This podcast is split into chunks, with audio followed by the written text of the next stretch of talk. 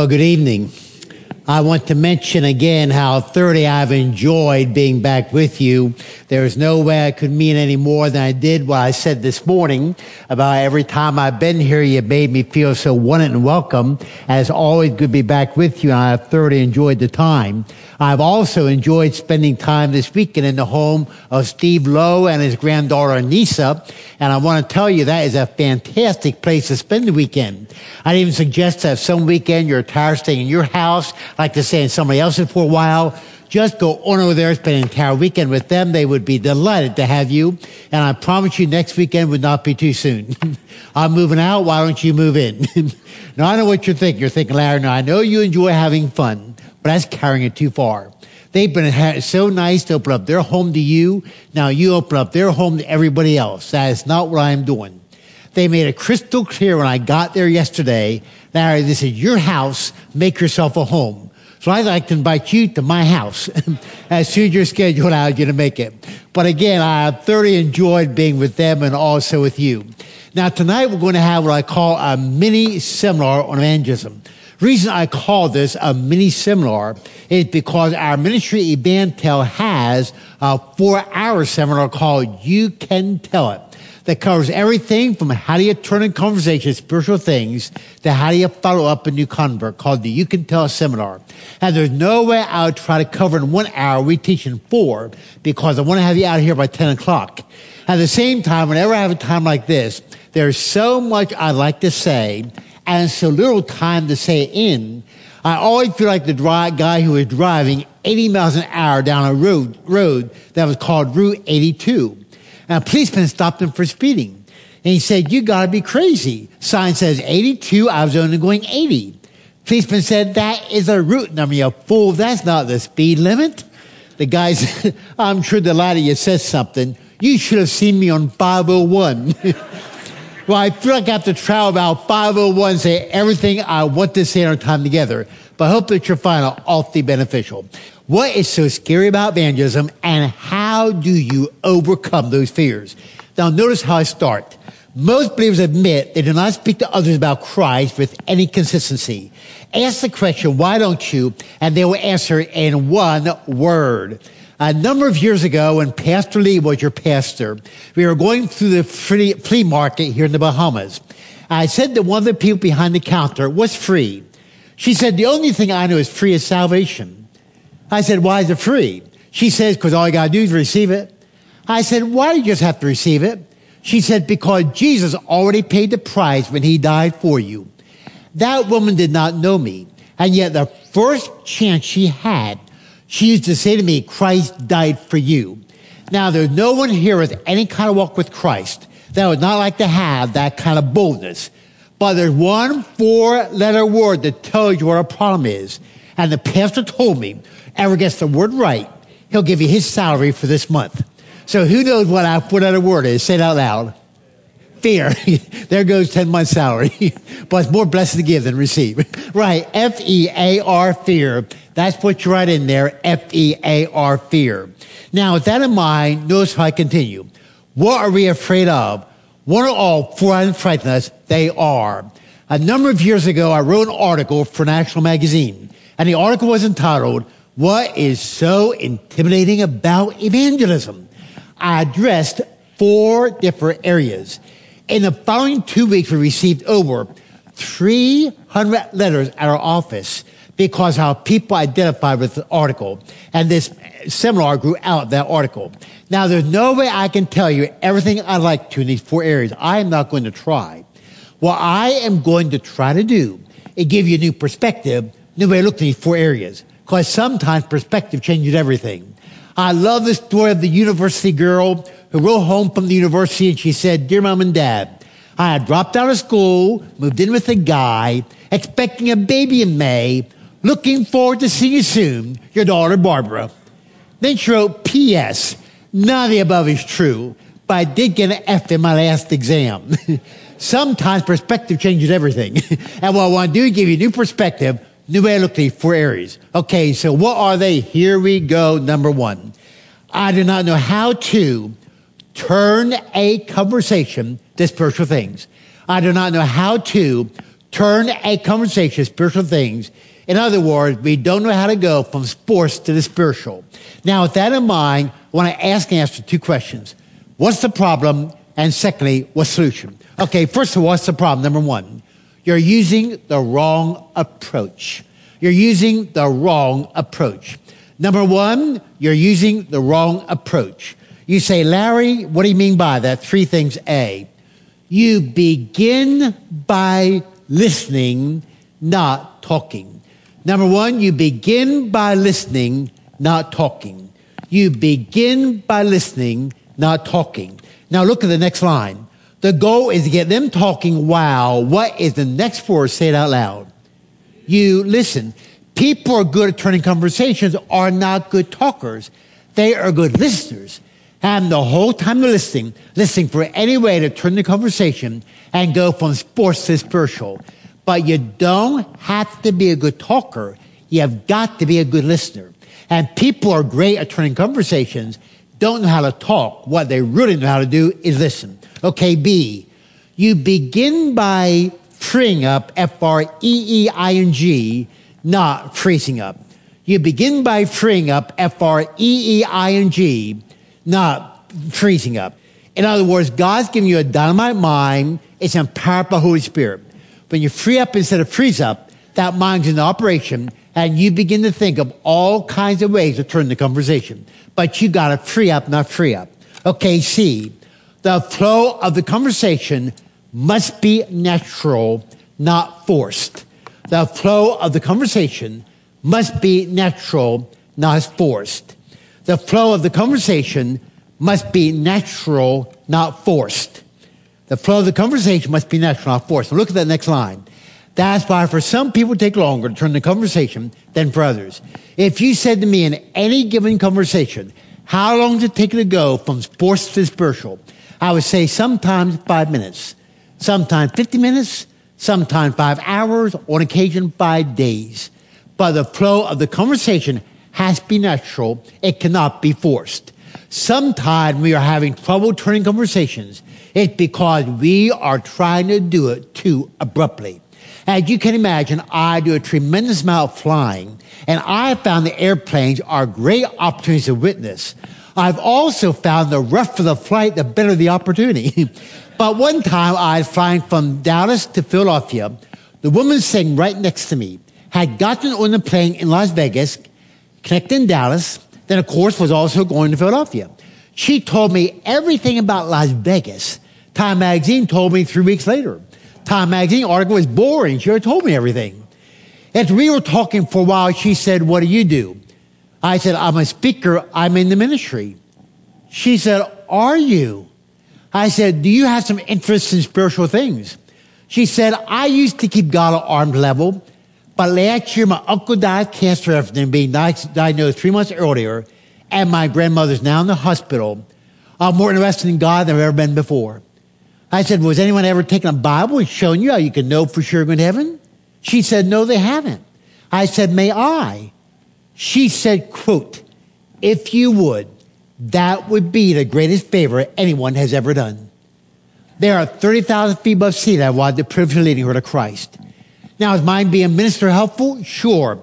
Was it essential? In no way. All you would have had to do is let the conversation take its natural course demonstrate any kind of interest in spiritual things, and she'd have taken off with you just like she did with me. But the flow of the conversation has to be natural. It cannot be forced. Okay, now with that in mind, what's solution number one? Enjoy the conversation. Number one, enjoy the conversation. Number one, enjoy the conversation. Now do me a favor. Take that word enjoy and underline it again. Now once you've underlined it, now draw a circle around it. Now, once you draw a circle around, now box it in. Now, once you box it in, now put a star alongside of it. Now, once you put a star alongside of it, now put an asterisk along the other side. now, the only problem is you can't read the word. but the point is, enjoy the conversation. Have a blast. Talk to people. Now, what do you talk about? Talk about three areas. They are family, job, background. Talk about three areas family, job, background. talk about the family, talk about the job, talk about the background. Now, why? Because any non Christian is an expert in those three areas his family, his job, his background. He knows a whole lot more than you do. So you take him from an area where he's expert, area where you are, and that's what it means to know Christ personally. So you talk about a family, job, the background. Now, I don't want you to have this stuff here. I want you to have it here and here. So what are the three areas? One, A, family, B, C, background. A, B, C, A, B, C, A, B, C, A, B, C, B. Just want to see if you're with me. Talk about family, job, in the background. Okay, number two. Let God direct the flow of the conversation. Let God direct the flow of the conversation. Let God direct the flow of the conversation. Now, why God? Because you know what is so exciting about evangelism? God is not asking you to bring anybody to Christ. That's his responsibility. God's asking you to bring Christ to anybody. That means you have to be the directed, let him be the director. Now, what does that mean? Two things. A, be open and responsive to whatever he wants to do. And B, pray as you listen, listen as you pray. What non Christians never know is the whole time I'm having a mouth mouth talk with them, I'm having a heart to heart talk with God. I'm asking God for two things that they are. Ask God for two things. They are direction and boldness. I say, God, give me direction. God, give me boldness. Now, I hope it sends you out of your seat tonight to know that in 42 years of ministry, ask God for direction and boldness. Not one time has he failed to answer that request. Not one time. If I did not have it because I did not ask God for it. Now again, not here, but here and here. What are the three things you talk about? A, B, C. Two things you ask God for. Direction and boldness. Okay, number three. Benefit from experience. Number three, benefit from experience.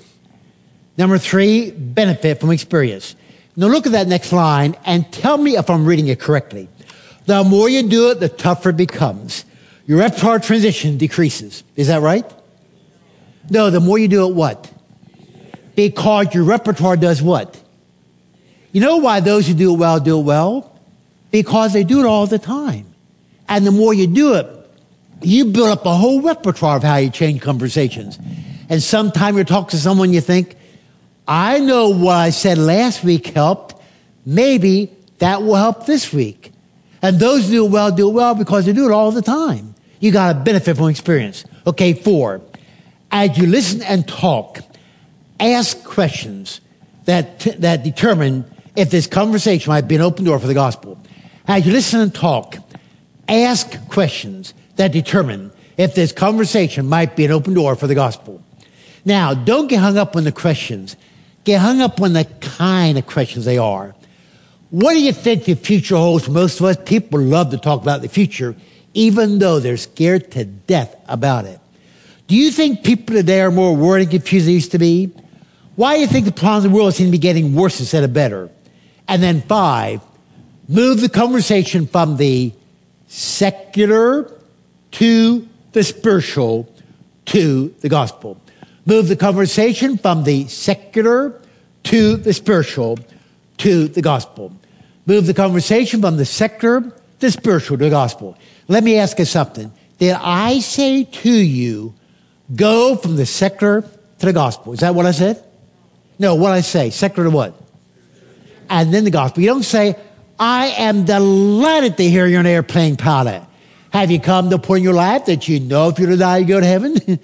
He's going to think, boy, is she afraid of flying? Instead, you go from secular to something spiritual. I don't know how many Christians have said to me, Larry, I never thought about that. I don't know of any conversation I've ever had where I've gone from the secular to gospel. You need some type of bridge. So having said what you did under number four, now you say something like this. Do you enjoy reading about religious topics or subjects? Have you attended or become involved in any church in this area? Have you ever examined some of the teachings of the Bible? And then you say, don't you think the most important thing of all is that we know for certain where we're going we die? Has anyone ever taken a bow Bible showing you a kendo? May I? Now, I hope if nothing else has given you new perspective, new way of thinking about how you turn a conversation. What are the three things you talk about? A, B, C. What are the two things you ask God for? Direction, boldness. What are the three steps you take? Secular, spiritual, gospel. Great. You guys are great. Okay, number two. What's the second bomb? Number two. I do not know how to present the gospel. I do not know how to present the gospel. You'd be amazed how many people come up to me and say, Larry, even if someone said, I want to be saved, I don't think I'd even know how to explain it to them. There are all those who come up with their own method. We have a son who's now 33 living in New Jersey, but when he was about five years old, he decided if his dad was going to be an evangelist, then he would be one too. And he's a people person who had never met a stranger. So he'd walk up to anyone, anywhere, and say to them, What are you depending on to get you to heaven? That's where he would start. he'd walk up to anyone, anywhere, and say, What are you depending on to get you to heaven? it's amazing how that opens conversation right up to spiritual things. At one time, my wife, he were a hardware store. He runs up to the counter. He says, What are you depending on to get you to heaven? The guy was surprised how abruptly the question came up. He said, Well, I go to church. I live good. I try to do what's right. And David looked at my wife and he said, He ain't going to make it. at that point, my wife had her door of opportunity because her job to bail out the conversation. But all of us know five year olds get away with stuff that you and I can't. So we better talk about it. Okay, what's the problem? Number one, you may not have clear in your mind the message of the gospel and the meaning of saving faith. Now, what do you mean by the A? The message of the gospel is Christ died for our sins and what? Rose from the dead. May I beg you remember, the Bible is 66 books. The gospel is 10 words. What are they? Say them loudly. Christ died for sins and rose from dead. What's the gospel? Christ died for sins and rose from dead. What's the gospel? Christ died for sins and rose from dead. What's the gospel? Christ died for sins and rose from the dead. The Bible is not the gospel. The Bible is a whole lot more than the gospel. It's about end time events, how to raise your children, how to spend your money. The Bible is six, six books, but the gospel is 10 words. The Bible contains the gospel. The Bible is six, six books, but gospel is 10 words. What are those 10 words? Christ died for sins and rose from the dead. Okay, number two, B rather. The meaning of saving faith is, B, the meaning of saving faith is trust in Christ alone to save you. Meaning of saving faith is trust in Christ alone to save you. Look at the next verse. Most assuredly I say to you, he who believes me has everlasting life. The one book of the Bible is specifically written to tell you how to receive eternal life was the Gospel of John. 98 times in that book it says, believe, believe, believe, believe, believe, believe, believe, believe, believe, believe. 98 times. It means to trust. We encourage people, don't use phrases like, invite Jesus into your heart. Give your life to God. Not only are they confusing, they don't bring out what the Bible means by believe. It means to trust. One time in Oklahoma, two men were out on a boat. All of a sudden, the boat capsized. The one man could swim, the other could not. So the man who could swim took a gas tank and he emptied it, pushed the man who could not swim. Man who could not swim took the gas tank, pulled it back under him, rested his weight upon it, trusted to save him, and it did. God asked us to come to him as sinners, recognize Christ died for us, and trust in him alone as your only way to heaven. Be sure you're clear on the gospel and the meaning of saving faith. Because if it's not clear in your mind, you won't make it clear in theirs. What's the gospel in 10 words? Christ died for sins and rose from dead. What does believe mean? Trust. Okay, now, two. The second reason we don't know how is you have never learned A. Now, my dear friend Pastor Rob told me, ever got this right, he gave his salary for the whole year. you have never learned A what? About five people said it. you have never learned a method. you have never learned a method. You have never learned a method. Look at the next line. Anyone consistent, anyone consistent, anyone consistent, anyone consistent. May I repeat? As I said this morning, God in kindness I do not deserve has allowed me to speak in almost every state over 60 foreign locations. I've not met a soul on the face of the earth that's consistent that does not have a basic method. Now, with that in mind, look what's next. What's the solution? Learn the bad news, good news approach within the gospel. Learn the bad news, good news approach within the gospel. It's freed up thousands talk about the Savior with clarity and confidence. Some time ago, I flew to Houston to speak. A woman came up to me and she said, Before you came to Houston with your You Can Tell It seminar, I had never led a person to Christ. She said, Now I've led three. And I'm so turned on and I can't get turned off. I said, I hope to God you never do. And what freed her up was a bad news, good news approach. Now, with that in mind, lay your handouts aside for just a moment and pick up this booklet called May I Ask You a Question? Now, how many of you already know the bad news, good news approach? Let me see your hand. Okay, perhaps maybe 12, 15, you're going to help me teach the rest. Okay, let's look at it very briefly. Open up what's to say. Has anyone ever taken a Bible and shown you how you can know for sure you're going to heaven? The Bible contains both bad news and good news. Bad news is something about you. The good news is something about God. Let's look at the bad news first. Now, all this is bad news, good news. Two points, two verses, and two illustrations for each. You have it all down. You're going to learn it right here, right now.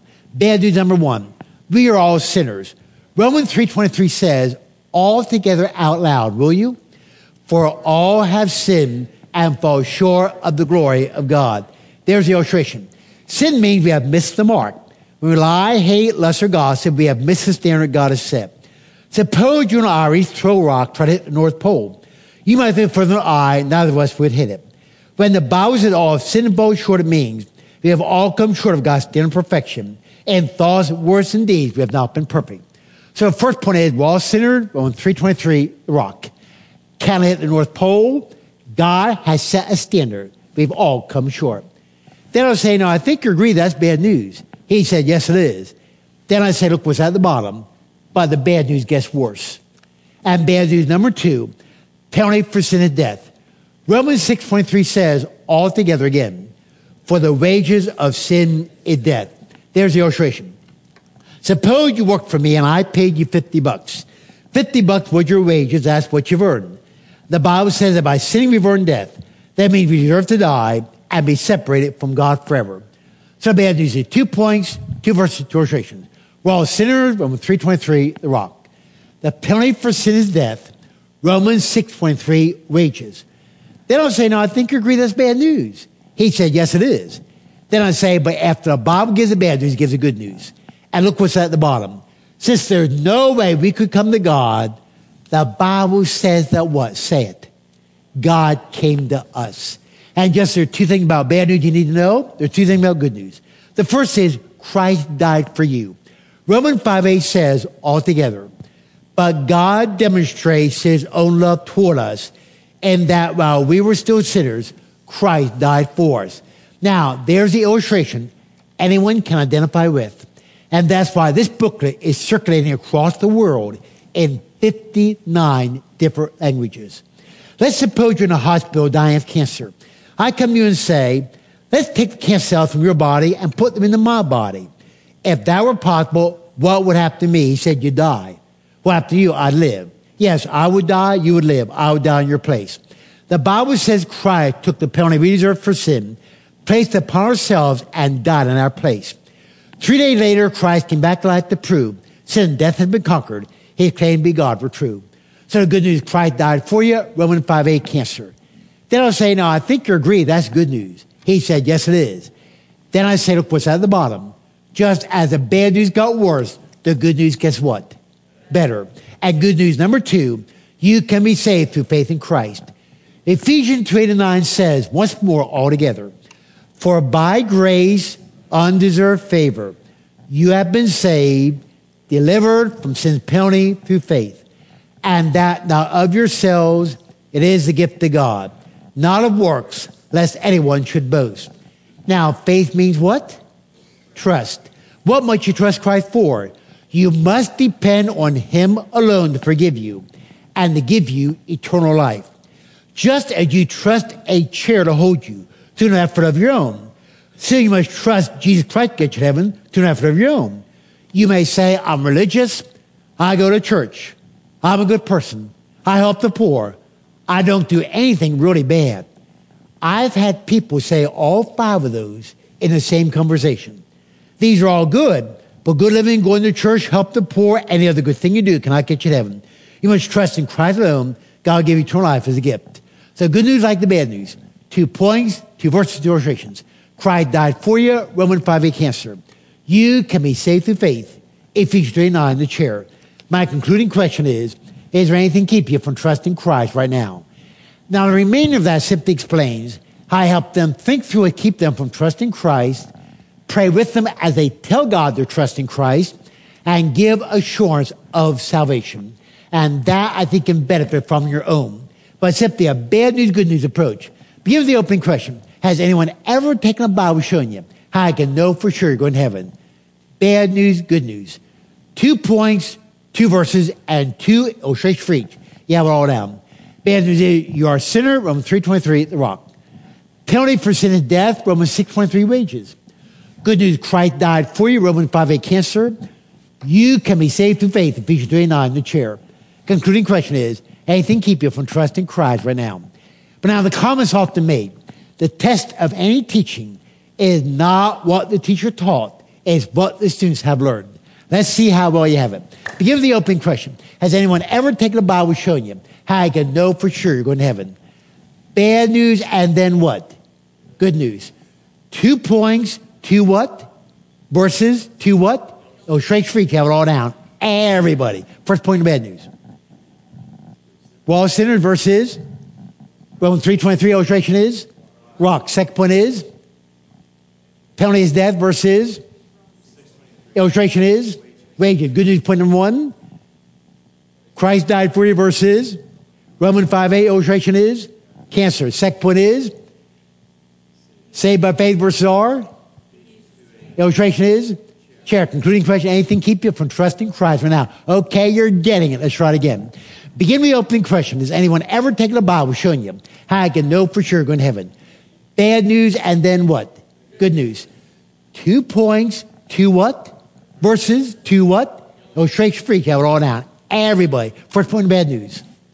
Well, the verse is.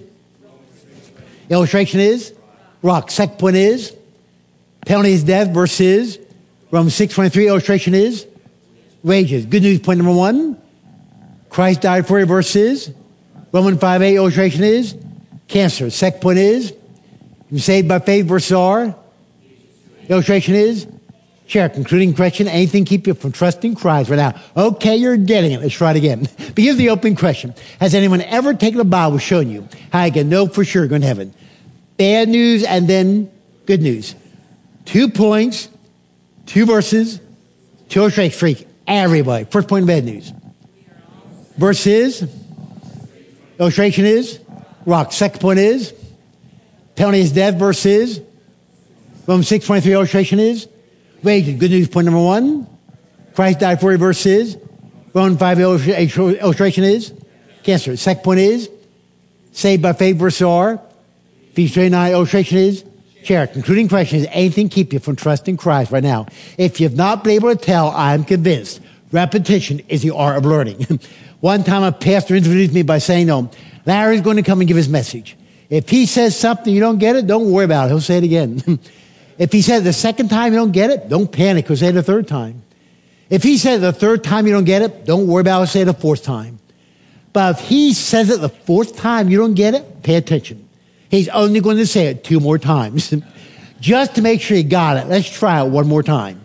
Anybody, I mean anybody, caught looking at their booklet will be rushing the rapture. you thought I didn't see you. You call that cheating. God calls it sin. okay. Begin with the opening question. Has anyone ever taken a Bible showing you how I can know for sure going to heaven? Bad news and then good news. Two points, two verses, two straight freak. Everybody. First point of bad news. While sinners, verse is, illustration is, rock. Second point is, penalty is death, verse is, Romans 6, 23 illustration is wages. Good news point number one. Christ died for you verse is. Romans 5, 8 illustration is Cancer. Second point is saved by faith versus R. Illustration is chair. Concluding question is anything keep you from trusting Christ right now? My point is learn a method. Now, when I go through this with a lost person, I do it just like I did with you. I read everything else. I let him read the verses. I say, go ahead, read that verse. He reads, for all have sinned and fall short of glory of God. I read everything else. I let him read the verses. The advantage of the booklet, if he come to Christ, if he doesn't, you leave the booklet with them. And that's the advantage of the booklet. If you had all day, all night, I keep here that long, telling you stories of people who led their first person to Christ using the bad news, good news approach. I flew up to Oregon to speak, and a medical doctor came up to me. He said, I so want to meet you because you, through your ministry, I was able to lead a doctor friend of mine in Christ because they taught me the bad news, good news approach. I use that to lead him to Christ. And almost everywhere I go now, I'm meeting people who've been led to Christ by the people retrained. And I had no idea how exciting that would be. Now, you have there a bookmark. May I suggest you put this in your Bible? And every time you have your Bible study, review the bad news and good news to keep it fresh in your mind. This is not for non-Christians. This is for non-Christians. This is for you. You put in your Bible, and every time you have your Bible study, review the bad news, good news, keep it fresh in your mind. But the point is, learn a method. Okay, now back to your handout, number three. Okay, what's the third problem? Number three on page three. I may not be able to answer there. Now, you know how to fill it in. What is it? Questions and, somebody said it, questions and objections. Questions and objections. I don't believe there's a God. I don't believe the Bible. Christians are hypocrites. I don't think Christ was what he said he was. And that stuff so intimidates us. We're afraid to say anything to anybody anywhere. Now, what's the problem? Number one, a failure to understand your biblical responsibility. A failure to understand your biblical responsibility. A failure to understand your biblical responsibility. You say, Larry, what do you mean by that? There it is. God is not asking you to defend the gospel. He simply asks you to declare it. God is not asking to defend the gospel. God simply asks you to declare it. There is not one verse in this book, and I love this book. There's not one verse in this book says, Can you defend me? God says, Will you declare me? Now, you know why I find it interesting? Do you know who leads more to Christ than anybody else, as I was talking to leaders about this afternoon? A brand new convert. And they don't know anything. All they know is Christ died for me. And they tell him, him, her, and her, and lead the world to Christ. God never says, Can you defend me? God says, Will you declare me? Okay, two. A tendency to forget how people brought to Christ. A tendency to forget how people brought to Christ. Now, those next two verses tell you how it happens. My speech and my preaching were not with persuasive words of human wisdom, but demonstration of the Spirit and of power. That your faith may not be in the wisdom of men, but in the power of God. If you can answer every question, refute every objection, that does not bring people to Christ. They only come to Christ when the Holy Spirit takes the truth of the gospel, drives home the lost person's heart, and cause them to come to God by faith. Larry Moyer has never brought one person to Christ. God brings people to Christ. Please don't ever lose sight of that. Three, a misunderstanding of why. A misunderstanding of why people often ask questions and raise objections. Now, why do they? Basically, two reasons. They have not received the clear presentation of the gospel. I promise you, make the gospel clear. You'll get a lot less objections. It's hard to argue against the fact that Christ died for me. And B, they are putting up what's commonly referred to as a what? Smoke screen. Not always, but sometimes all they're doing is repeating something that somebody else said. They have not thought through for themselves. Not always, but many, many times. Okay, now with that in mind, what solution? Number one, take the offensive, not the defensive. Take the offensive, not the defensive. Take the offensive, not the defensive. Now, please notice, I did not say be offensive. I said take the offensive. Let me explain what I mean by illustrating what I mean. One time, a believer took me to lunch, brought an unsaved guy with him. Unsaved guy said to me, I don't know how in the world you can teach the Bible. That thing is so full of mistakes. I said, Well, I've had other people tell me that, but nobody showed me one. Would you be kind enough to do that? Do you realize what I just did in 10 seconds? I went from defensive to offensive. He said, I don't have my Bible with me. I said, That's okay. I have my pocket New Testament here. We can just use that. I pulled it out. At this point, he starts to perspire. he said, I forget what book is found in. I said, I understand that. 66 books in the Bible. Let me name them one at a time, and maybe when I get a book where your mistakes found, it'll ring a bell. Genesis, sound familiar? What about Exodus? I not get eight from Leviticus. He said, Now, wait a minute. I have never read the Bible. I said, Now I am so confused. You said four mistakes. You've not read it. Why'd you say that? He said, Somebody else told me that. I said, Suppose you wrote a book. I criticized it without reading it. Would that bother you? He said, Yeah. I said, That's what you're doing. You're criticizing a book you've never read. I think if you're going to criticize, you ought to read it. Before he left, he agreed to get together with his friend once a week to start studying the Bible. You take the offensive, you never take the defensive. If they say to me, Christians are hypocrites, I'll say, I'll admit that too often that's true. But for everyone who's not living the life, I'll show you another person who is. Will you come with me for one day? Let me introduce you to all the Christians who are living the life. I then pull out my calendar. I say, How does Wednesday of this week look? I could meet you nine o'clock. I've never had one person take me up on it. but you take the offensive, you never take the defensive. Okay, two, keep the conversation centered on the gospel. Keep the conversation centered on the gospel. Now, again, what's the gospel in 10 words? Say them. Christ died for sins and rose from dead. When Russia first broke open, a woman who went with us to Russia learned how to witness to her husband at home. And she came home and went through the bad news, good news. He brought up something that was not related. She said, That's not the gospel. He brought up something else that was not related. She said, That's not the gospel. He brought up something else that was not related. She said, That's not the gospel. He told me to my face, He said, Larry, the thing that brought me to Christ is she wouldn't get off the gospel. and the point is, you keep your conversation centered on the gospel. Three, make each situation a learning experience. Make each situation a learning experience. Make each situation a learning experience.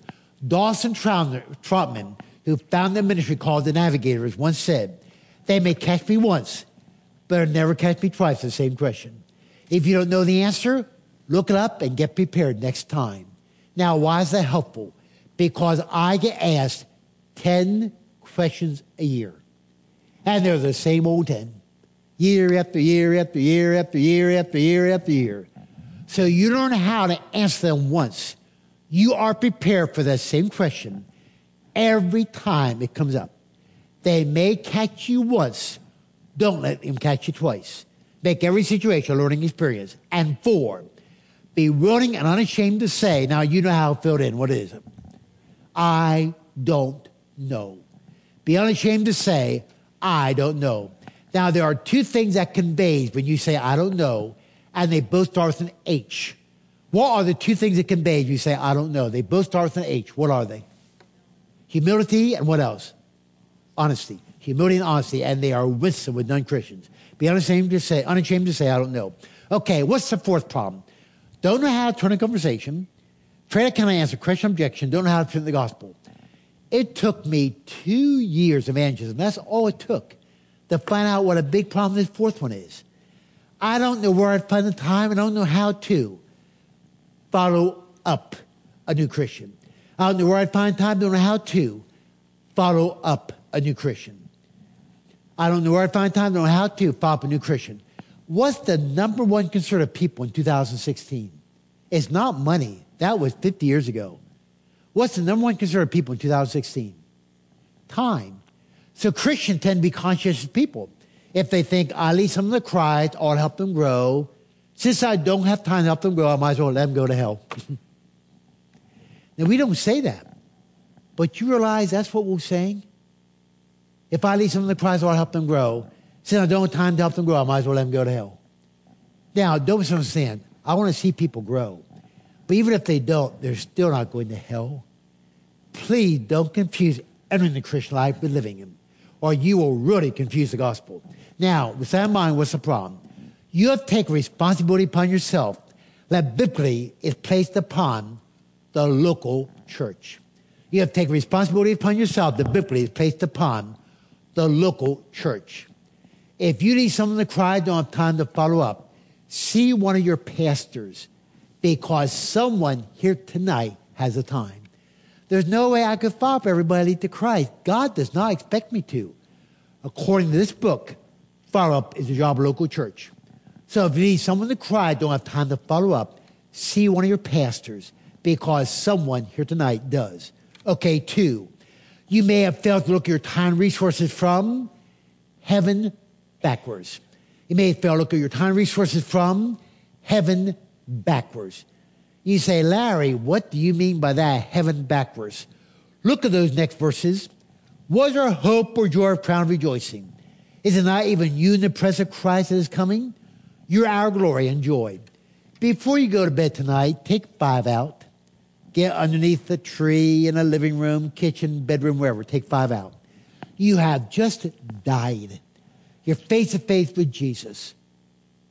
What will you wish had been the most important thing in your life? Whatever they're going to be then, make them important now.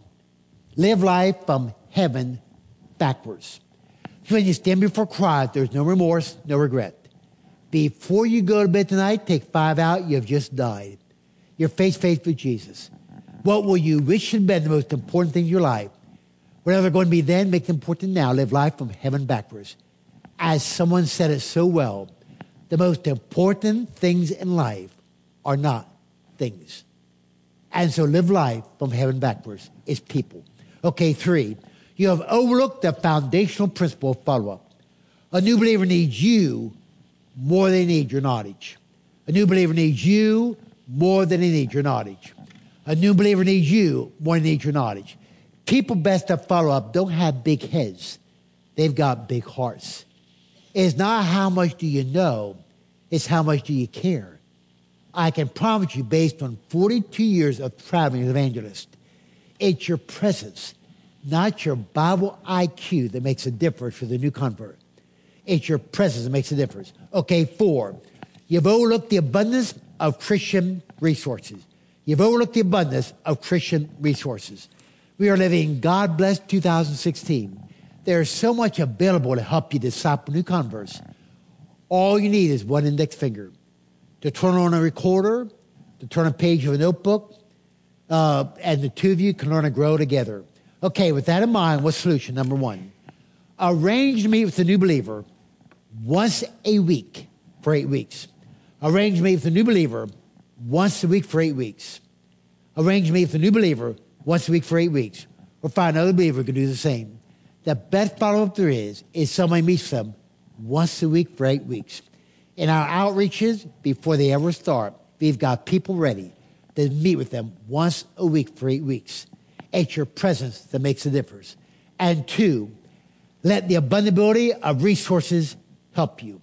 Let the abundability, let the abundant availability of resources help you. Let the abundant availability of resources help you. Our association has three things. Welcome to the family, grow in the family, 31 days living as a new believer. Let that material help you. Now, with that in mind, don't miss what I have in bold print. Let's say it loudly, slowly, and clearly together, all together. The issue is never, are you afraid or what are you afraid of? But instead, what are you doing to overcome those fears? Once more together. The issue is never, are you afraid or what are you afraid of? But instead, what are you doing to overcome those fears? When you stand before Christ, be rewarded as a believer. It'll be embarrassing to say, I was afraid. That's why I never mentioned your name. I mean, everything to say, I was afraid. And you know how you help me overcome those fears and see him abundantly reward you. It's you not are you afraid, what are you afraid of? But instead, what are you doing to overcome those fears? Now, I've got one thing to say in closing, but before I do several things. First of all, is called the bad news, good news approach. You begin with the opening question. Has anyone ever taken a Bible showing you how you can know for sure you're going to heaven? Bad news and then good news. Two points, two verses, two illustrations everybody. First point bad news. Verse is, illustration is, rock. Second point is, penalty is death. Verse is, Romans 6, 23 illustration is, wages. Good news, point number one. Christ died for you. Verse is, Romans 5, 8 illustration is, cancer. Second point is, saved by faith. Verses are, illustration is, chair. Concluding question is, is there anything keeping you from what?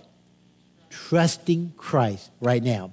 Okay, now in your material, you received an item called EvanTell, who we are. On the back is where we are going. If there's so many times people say to me, You've helped me, what can I do for you? Know what my answer is? Pray. And nothing would mean more to know that you are praying for us every single day. And to help you understand about our ministry, people say to me, You didn't spend any time talking about EvanTell. It's because I did not come for that reason. I came to talk about evangelism, not EvanTell. But there explains who we are, where we are going, and we would so appreciate your prayers. God has so blessed the ministry that every single minute now, five people, somewhere in the world, are hearing the gospel as resolve our ministry. We train people in four areas the church, the academic, workplace, then community groups like pregnancy resource centers. We are now in just under 750 pregnancy resource centers training pregnant women, training volunteers how to lead pregnant women to Christ. We know now that a minimum of 5,000 babies a year are not being aborted because the mothers are coming to Jesus. And the answer to abortion is not protest, it's proclamation. They need the gospel. And we are now in just under 750 pregnancy centers training volunteers how to lead pregnant mothers and their boyfriends to Christ. And God is greatly blessed, and that will tell you how to pray for us. Then there's an item called free evangelism resources. Years ago, we decided people so much come into their homes from many areas. We said something encouragement evangelism. So we started a ministry called the Toolbox. Sent out three to four times a year, designed to encourage you in evangelism. We always answer questions that people have. Movies and books often show society's fascination with end time events. Is there a way to use this on a springboard for the gospel? And we always answer a question people have an evangelism. I have people say to me, I don't care what you change as your ministry grows. Please don't stop sending me the toolbox. We would love to send it to every one of you, but please, if you would, give us your name and email address. Obviously, postage wise, it's undoable. But what we can do is send it to you by email. So if you'd like to receive it, take a second right now and please print because if your handwriting's like mine, you're in trouble. please print your name, uh, your name and then carefully print your email address because the toolbox does go out by email and we can email it to you. So if you'd like to receive it, take a second right now, give us your email address, then tear off that top part. Keep the bottom part because it gives you all the books I've written on evangelism to help you. Tear off the top part, print your name and address, name and email very carefully so we can read it, and then tear off the top part. And then, if you would, send it to the aisles. And in a moment, maybe one of you men could collect those for me. But if you'd like to receive a 10 out three or four times a year, the other thing we'll do, remind you to pray for us. And we would really appreciate their prayers. So if you'd like to receive it, take a second right now, tear off that top part keep the bottom. And uh, because it gives the books I've read. Now, when it comes to those books, look at the last one on the left 31 Days with the Master Fisherman. People have told me I read that devotional and learned how to share Christ out of grace, not guilt. Evangelism is not a guilt trip, it's a grace trip. It's privilege you do not deserve. And have told me that book had changed their whole attitude about evangelism. 31 Days with M.S. Fisherman drop in four books. 21 Things God Never Said is one of our most popular. If you don't know the date you were saved, you are not saved. Wrong. The Bible never says that. If you're afraid to evangelize, you don't love Jesus. Wrong. The Bible never says that. If you have a chance to witness and don't, they go to hell, it's your fault. Wrong. The Bible never says that. 21 things that God never said that hold people back in evangelism. But those books are there to help you. But again, take and tear the top part off if you would. Give us your email address if you want to get in the toolbox. Again, send out three or four times a year designed to encourage you in evangelism. Right here, I have a copy of it. And uh, then pass to the aisles. And maybe I could have what do you meant if you would collect those for me. Uh, and then I'll see that you get a copy of it. But designed to encourage evangelism. So pass them quickly to the aisle. Then somebody will come collect those. Now, with that in mind, uh, does anyone have a quick question or two before I say one thing in closing? Anyone have a quick question or two? Okay?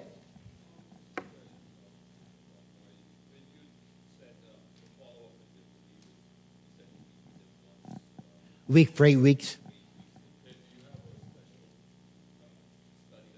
Yeah, good question. When they come to Christ, we give them 31 days living as a new believer, right there in the spot. And they go through it every day. Then for eight weeks, we use Welcome to the Family. That's when we use a follow up. Welcome to the Family. Because you can go through it and open a part of it every week for eight weeks. And don't forget, your presence makes a difference. Okay? Anything else? You guys are great, fantastic. You really are. Okay, one thing in closing, now I'll turn back to the pastor. Heart to heart. I'm convinced what God is crying out for today are churches in the Bahamas that reach and teach. There are those that reach, but they don't teach. Then there's those that teach, but they don't reach. Well, the heart of God is crying out for are churches that reach and teach. But a church is not a building. This is not the church. A church is people. So if this church is going to have that balance, it starts with you. So may I suggest you go to bed tonight, saying in prayer what's been said in poem. Lay some soul upon my heart and love that soul through me. And may I humbly do my part to lead that soul to thee. Lay some soul upon my heart and love that soul through me. And may I humbly do my part to lead that soul to thee. Let's say it together. Lay some soul upon my heart and love their soul through me.